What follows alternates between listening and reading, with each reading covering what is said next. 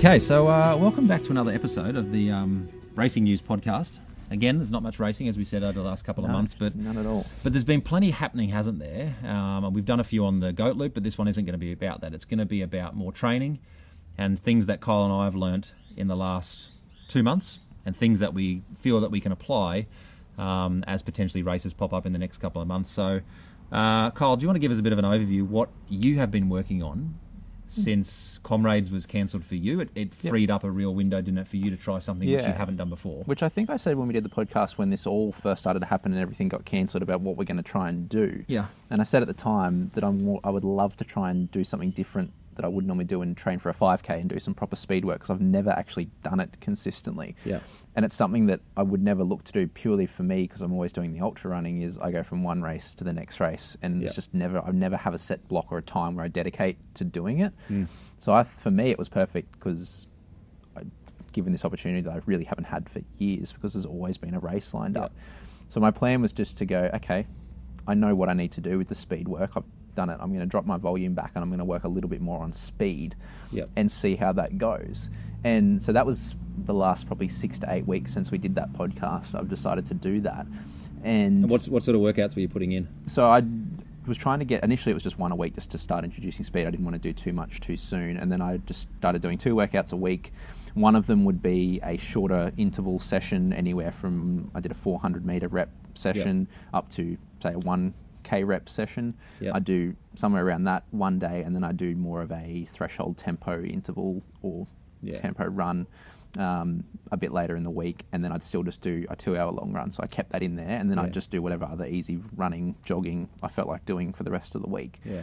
So I just thought, okay, I'm going to do this. Prior to all this, I'd had like my PB was 1635 from 2016 or 27, like from a few years ago, and I thought oh, I'd love to go sub 16, but again, I haven't done the workouts to know whether I'm going to be in shape for that or Mm. whatnot.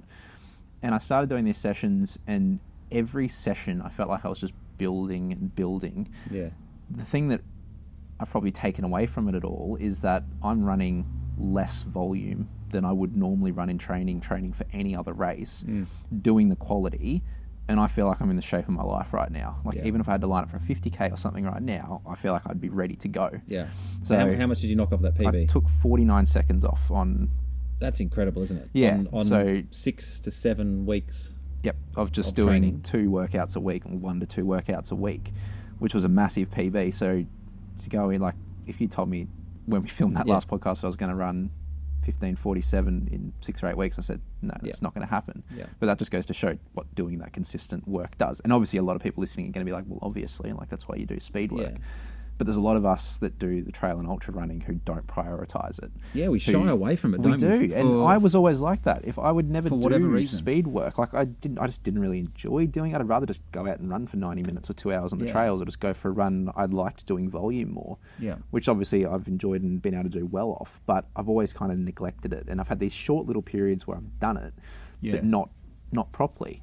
So I'm so glad that I kind of had the opportunity to do it because if ra- if all of this coronavirus hadn't happened and races weren't cancelled, well, I would have been training for comrades, doing Yeah. longer work, and Yeah. probably would have gone from then into something else Yeah. longer and would have never had the chance to do this. And now that I've done it, I think it's definitely going to be something I'm just going to continue when I get back into doing ultra hmm. things. And I might do some shorter stuff before then, but once they start, I'll be doing this type of training consistently because I've seen just how Yeah. beneficial it can be. because it is a it is it's such a good benchmark of how fit you are, isn't it? And I said Absolutely. to Henry Coombs today, who I saw at work, and I said, I never feel fitter than when I'm running a fast 5k. You know, I, I raced UTA last year, and I wasn't as fit when I was ready for UTA as I am at the moment, Yep. and my volumes come down massively. Yep.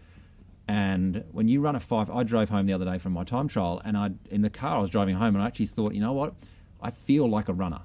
Yeah, and, that, and that's I know what that's very personal for me at my time. Yep. And that's not because of the time, that's because of what that 5K actually made me feel. I feel like I'm actually running at my potential now. Whereas if you'd have asked me to do a 5K last year before UTA, I wouldn't have felt strong. Yep. I wouldn't have felt powerful at all. But it's something which I think we have to, I've learned from this, you, you've got to now take this into every ultra that I do. I, I need to be putting four weeks out or three weeks out from an ultra is saying, right, I've got to see what I'm at.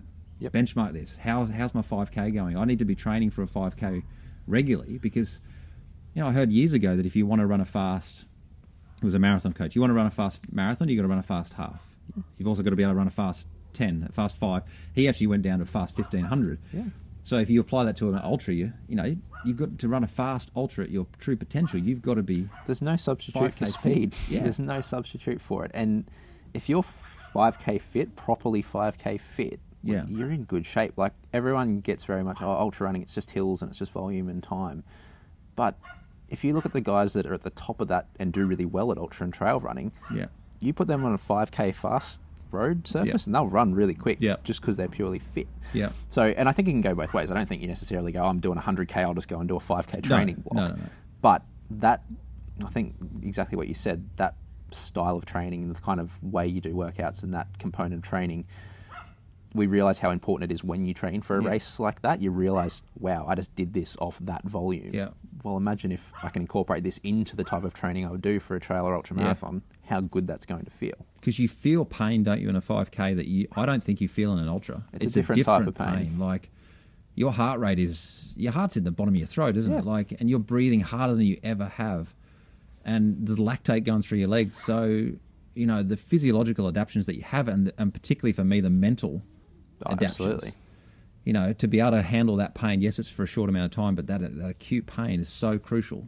On and you don't normally get days. that when you train for ultras. If you do your Yeah. typical high volume type thing, and I think there's a lot of probably trail and ultra runners who are kind of scared to do it. They're scared to hurt and push themselves like that. Yeah, yeah. And I think I just I, it's been a big learning curve for me, and I'm going, yeah, this is something I need to do now. So how do you put that? So you said you brought your volume back by what thirty percent?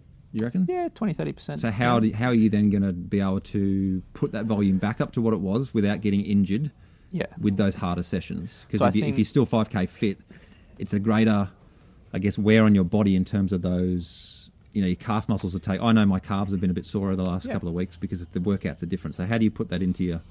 Yeah, and your I think it's not. Good. I probably won't be doing the amount of high quality speed stuff I'm doing at the moment when I go back to the ultra things. But I think for me, it's going. I kind of wanted to bring my volume down a little bit, but not drop it too much because easy volume is still super super important for running a fast 5k. You've got to be doing the easy volume. It's Yeah. probably the most important thing still.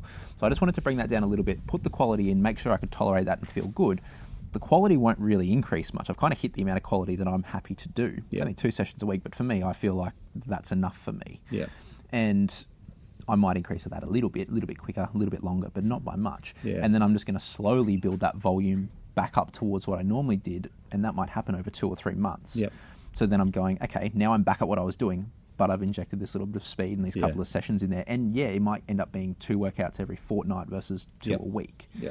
But it'll just be slight changes, and I'll change it on the fly. I'll see how I'm feeling at the time, and I think that's what most people should do: is listen to their body and don't go, "Well, I have to do all of these sessions, or I have to do this and have to do that," and neglect what their body's telling them. Because there'll be times where you just don't need to do that extra session, Yeah. or you do just need to go out for an easy run, or have a rest day, have a day off. Yep.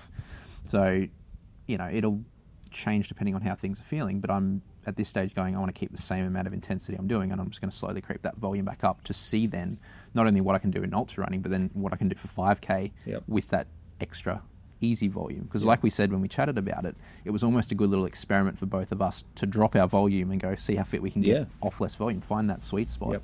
So now I'm interested to go, okay, I found like that's really worked. I think both of us Yeah, can probably say that, that it's definitely worked. And it's exciting as well. It Isn't it is. Like I've loved it. you hit there and go, wow, that's that's come down a significant amount in six weeks. It can go again. You can, I can Yeah. drop that again. Yep. And it's something which I think is going to resonate with a lot of people because when you've we've looked around Strava, you were mentioning before, there's a lot of people who've been doing, you know, very informal time, trials. and yeah, it's been great to see over three k, five k, ten k. You know, a couple of half marathons in there, marathons. I've seen marathons. And some incredibly quick times. Yeah. and people breaking their own PBs by you know ninety seconds. Yep, and it's amazing then to see how motivated people can get when there is Yeah. no races. They're still breaking PBs. So Yep. Yeah, there's some motivation's not lacking for a lot of people, which is quite exciting. And it's more exciting than when races do start up because everyone's going to be Yeah. Yeah. ready to go. So it's going to be quite an exciting time in a few months. Well, I've thrown the idea around of a bit of a handicap in the in the groups that kind of we run around. Um, figure out everyone's handicap, who who starts first, who starts last, to almost get you across the line altogether, which would be great. So, yeah, we'd love to know what you guys have, have, have thought. Um, we'd love to know whether you've done a couple of time trials in this particular period. And as we said, it's something which I think we neglect. I know I have. I think back to when I started training for ultras only a couple of years ago, yep. I really haven't run that many 5Ks in the Yeah. last two years. Yep. And I got lazy. I really got lazy, and maybe, as you said before, I got scared because I know it hurts, and an ultra, gra- the pain from an ultra comes on gradually, bit by bit by bit, doesn't it?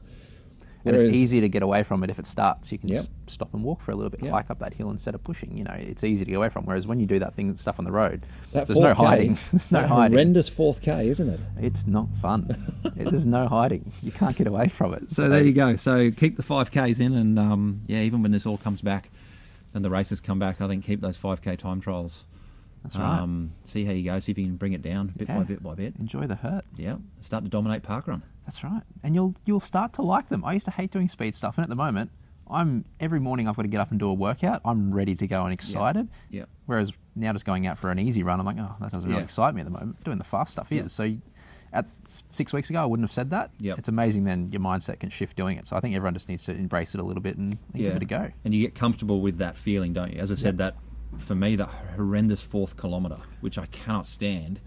You know, at, at 1.3 or 3.7 kilometres, I want to pull out of this thing. I want to bail on this time trial. And then at 4.2, I'm powering through to That's the it. finish. You can see the finish line. So you get used to that, that being uncomfortable. You get used to that feeling of, you know, getting getting on the on the edge of vomiting or you know that Or lactate vomiting. through your legs. Yeah.